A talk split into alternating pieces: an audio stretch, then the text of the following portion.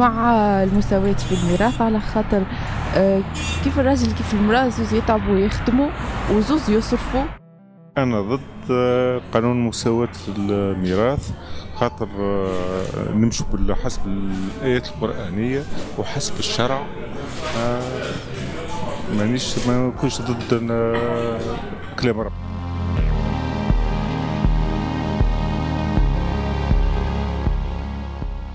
للذكر مثل حظ الأنثيين.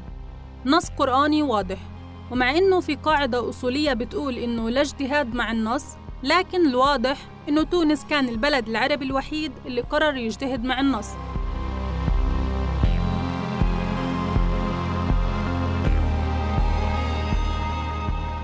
اسمي عبير أيوب وبقدم لكم الموسم الثاني من بودكاست الدين والدولة من إنتاج صوت. المساواة في الإرث اللي هو أهم مساواة بقات ما هيش جاي هذا الموضوع إحنا حسمنا فيه. هذه كانت كلمات الرئيس التونسي القائد باجي السبسي في يوم العيد الوطني الأخير للمرأة في تونس واللي بيصادف يوم 13 أغسطس من كل سنة.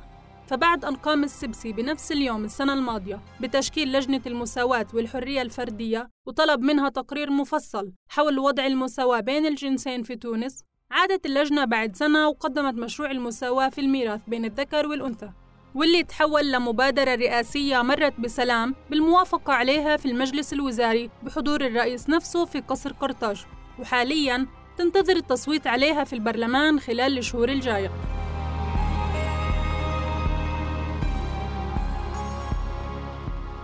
بيستند اللي بيدعموا هذا القرار إنه الحجة الدينية لأنه الرجل يورث ضعف المرأة وهي إنه الرجال قوامون على النساء وبالتالي منطقي كتير إنهم يورثوا ضعفهم بطلت أصلا موجودة وإنه النساء صاروا قوامين على أنفسهم لما صاروا ينافسوا الرجال في معترك العمل وإنه مساواة الميراث هو تطور طبيعي لازم يصاحب تطور دور المرأة في المجتمع. وهذا اللي بتأكده سلوى حمروني من لجنة المساواة والحرية الفردية اللي هي زي ما ذكرنا أساس اقتراح هذا القانون. أيضا لأنه قانون الأحوال الشخصية من سنة 1956 تطور في برشا مجالات باستثناء مسألة الميراث.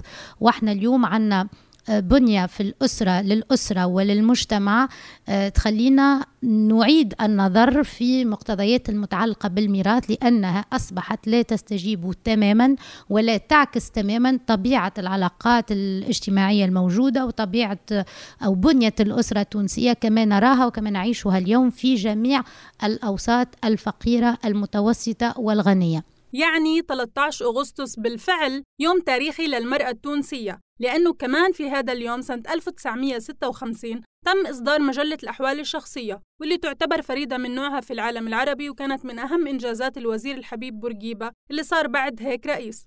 المجلة كان هدفها إنصاف المرأة وتحسين وضعها. يعني بنقدر بكل ثقة نقول إنه تونس مش مستجدة في محاولة تغيير القوانين اللي بتشوفها مجحفة بحق النساء. وإن كان التغيير أصبح أسهل بعد ثورة الياسمين سنة 2010 واللي شكلت وعي منيح عند الناس وهذا اللي بيأكده كلام المحلل السياسي مختار خلفاوي. إذا احتسبنا شهر مارس 56 إعلان الاستقلال فيفري الدخول في المجلس القومي التأسيسي وفي أوت 2000 1956 آه، الإعلان على مجلة الأحوال الشخصية. أي أن الموضوع هو آه، خاص تقريبا أو له خصوصية في التربة التونسية والبدء بعد ذلك بإجراءات في التحديث الاجتماعي. المبادرة الرئاسية اليوم تحولت من مجرد كونها مبادرة تشريعية لمبادرة مجتمعية. إلها مين بناصرها وإلها مين بيحتج ضدها وخاصة الإسلاميين اللي بيحتجوا عليها من منطلق إنها تغيير للشرع الإسلامي. الشيخ وخطيب الجمعة علي غربال بيشرح ليش ممكن الواحد يصف ضد هيك تعديل للقانون. هو الأمر ثابت والأمر لا يقبل التعدي ما تحد من حدود الله عز وجل. بخلاف معناتها مسائل أخرى التي لم ترد فيها نص نصوص صريحة فهذه تكون محلا للاجتهاد. الاجتهاد يكون أصلا هو الاجتهاد تعريفه وحده الاجتهاد. هو استنباط الأحكام التي لم يرد فيها نص صريح لا في القرآن ولا في الحديث. إذا بقينا في إطار الشرع فالآية الصريحة ثم إذا بقينا في إطار الشرع آه، يعني الرجل ملزم شرعا بالإنفاق على زوجته والإنفاق على والدتي وأختي غير متزوجة ونحو ذلك. بينما المرأة غير ملزمة يعني المرأة إذا إن كان لها مال وأنفقت على زوجها وأولادها يكون من باب الإحسان. لكن لكن شرعا هي غير ملزمة بذلك. الجدير بالذكر إنه بمجرد ما أعلن السبسي عن هاي المبادرة اشتعلت ال timelines على فيسبوك وتويتر من كل البلاد العربية بمناقشة مدى صحة هاي المبادرة دينيا واجتماعيا. وغيرها من المبادرات اللي عم بتقوم فيها تونس وبتتنافى من وجهة نظر كتار مع تعاليم الدين الإسلامي. زي السماح للمسلمة التونسية الزواج بغير مسلم السماح للمرأة بالإجهاض وكمان المساواة في الميراث.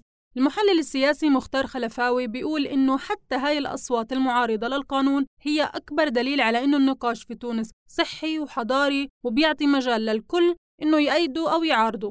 وإن كانت المعارضة هي أخف وأقل من الأصوات اللي جاية من خارج تونس من البلاد العربية وخاصة من قبل مؤسسة الأزهر في مصر. ما يحدث إيجابي في النهاية ولا خوف من الجدل الدائر الآن لأن هذا الجدل سيخصب الفكر التونسي كما أخصب الجدل في وقت سابق الفكر التونسي لتبنى وتراكم هذه المكاسب للوصول إلى حقوق الإنسان في كونيتها. والعلمنة التي كانت سارية في تونس بطريقة ضمنية لأن المجتمع التونسي مجتمع معلمان ضمنيا وليس بطريقة معلنة وصريحة. هذه أيضا ستخدم آه، هذا الجدل وتخدم أيضا آه، التقدم وتخدم آه، التنمية وتخدم هذه الحقوق الإنسانية في كونيتها. في آراء بتقول أنه جامعة الزيتون الإسلامية واللي هي تعتبر أول جامعة نشأت في العالم الإسلامي وبتقوم بنفس الدور اللي بيقوم فيه الأزهر في مصر تم إقصائها من إنه تكون جزء من لجنة المساواة والحرية الفردية.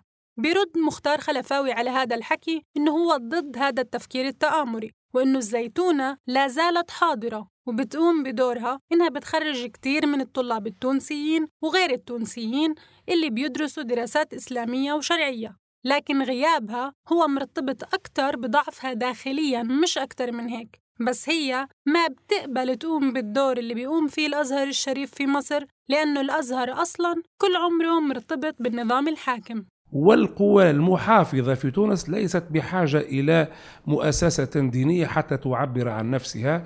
أن المحافظين في تونس يعبرون عن أنفسهم في شكل أحزاب في شكل منظمات من المجتمع المدني يعبرون في الإعلام يعبرون في المؤسسات الدستورية كالبرلمان.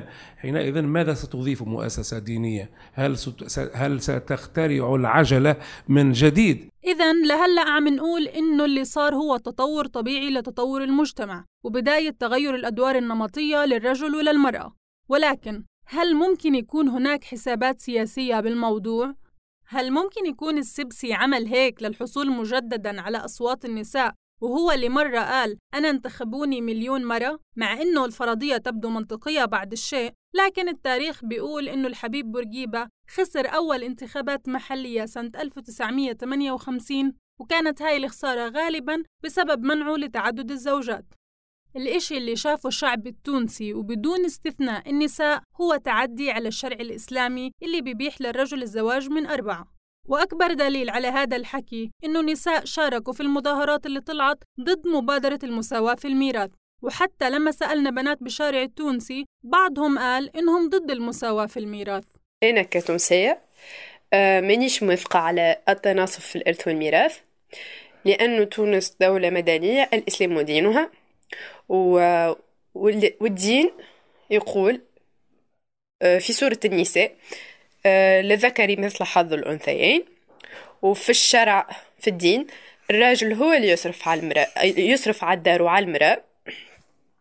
وبالتالي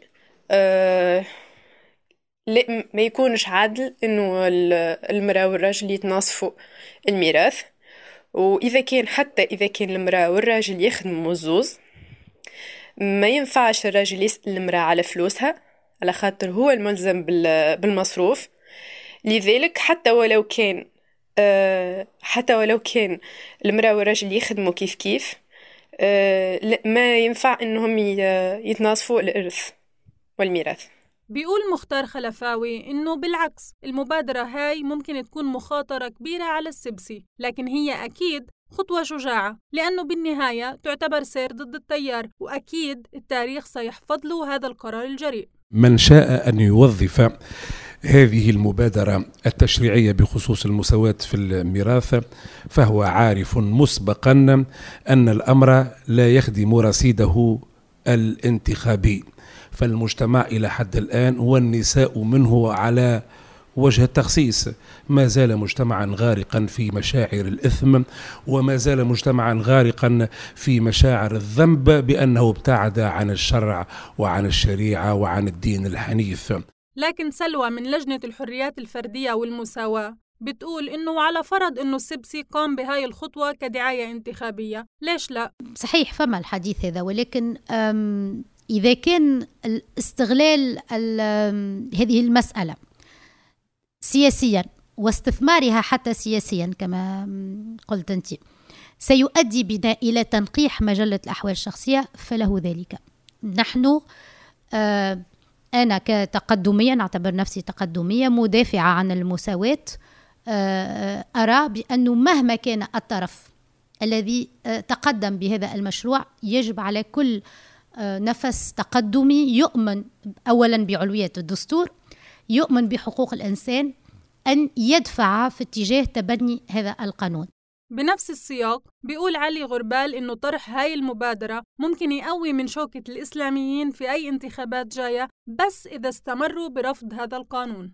بل بالعكس هو هو سيقوي حظوظ المسمين بالإسلاميين في الانتخابات القادمة. بالعكس هذا طرح هذا القانون في هذه السنة الانتخابية سيقوي حظوظهم بحدة للصوت في الانتخابات المقبلة لأنه سيكون حصان روادة هذا إذا هم أنفسهم لم تسلط عليهم هذه نفس الضغوط حتى يصوتوا لصالح هذا لتمرير هذا القانون. يعني لعله يعني هناك احتمال كبير أنه أنا في منذ أربعة أيام صدر حوار رئيس حركة النهضة راشد الغنوشي في آه، جريدة الباريزيان الفرنسية يعني كأنه بدأ هو الآخر يوطئ لقبول آه، حزبه بهذا الأمر. بس احتمال إنه السبسي يكون قام بهاي الخطوة بس عشان ينتصر للمرأة التونسية وعشان يدخل هو وتونس التاريخ كأول رئيس وبلد بيجيبوا حق المرأة بالقانون كمان وارد. هيك بتقول سلوى.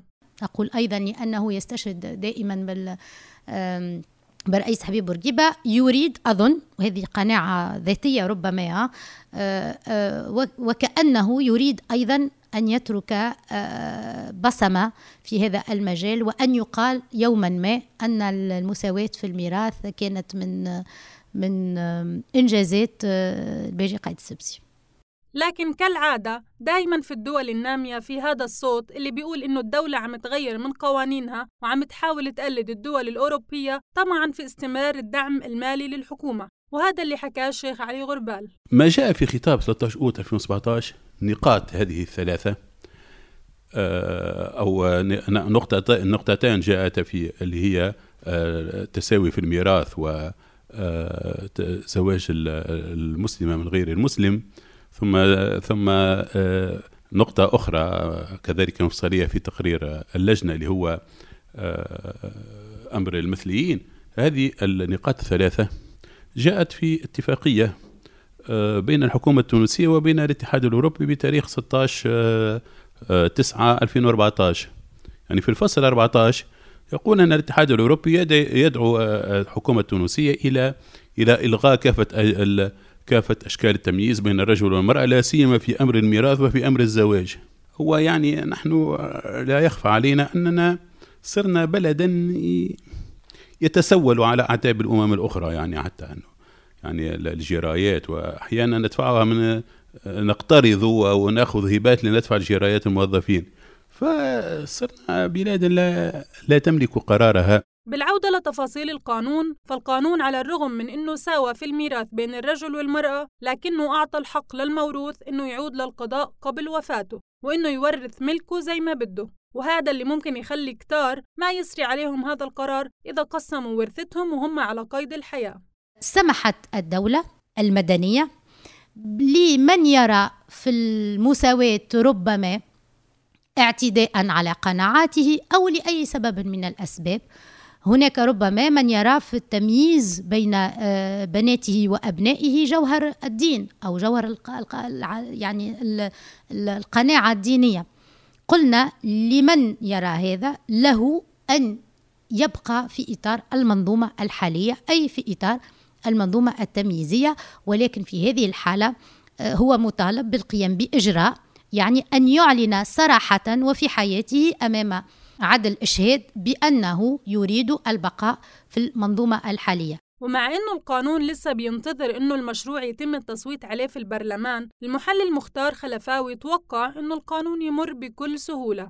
حسابيا المبادرة ستمر ولكن آه، بأي شكل خاصة وأن آه، تجيشا حاصلا الآن ضد المبادرة وهذا التجيش يتخذ له وسائل غير مشروعة لأنه يستعمل منابر المساجد في آه، الدعوة لرفضها وللتظاهر ضد ضدها ولشيطنة الداعين لها والقائمين عليها.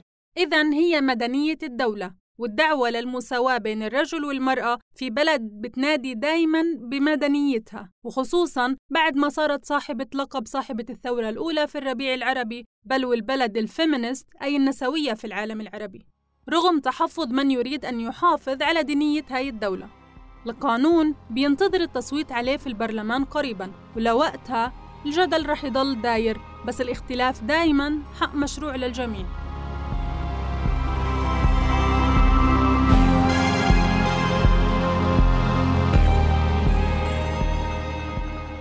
وبهيك بنوصل لنهاية هاي الحلقة من تونس. كانت معكم عبير أيوب في الإعداد والتقديم. أمل جربي بالمشاركة في الإعداد تيسير قباني في الهندسة الإذاعية وصابرين طه في التحرير. بنلاقيكم بالحلقة الجاي استنونا.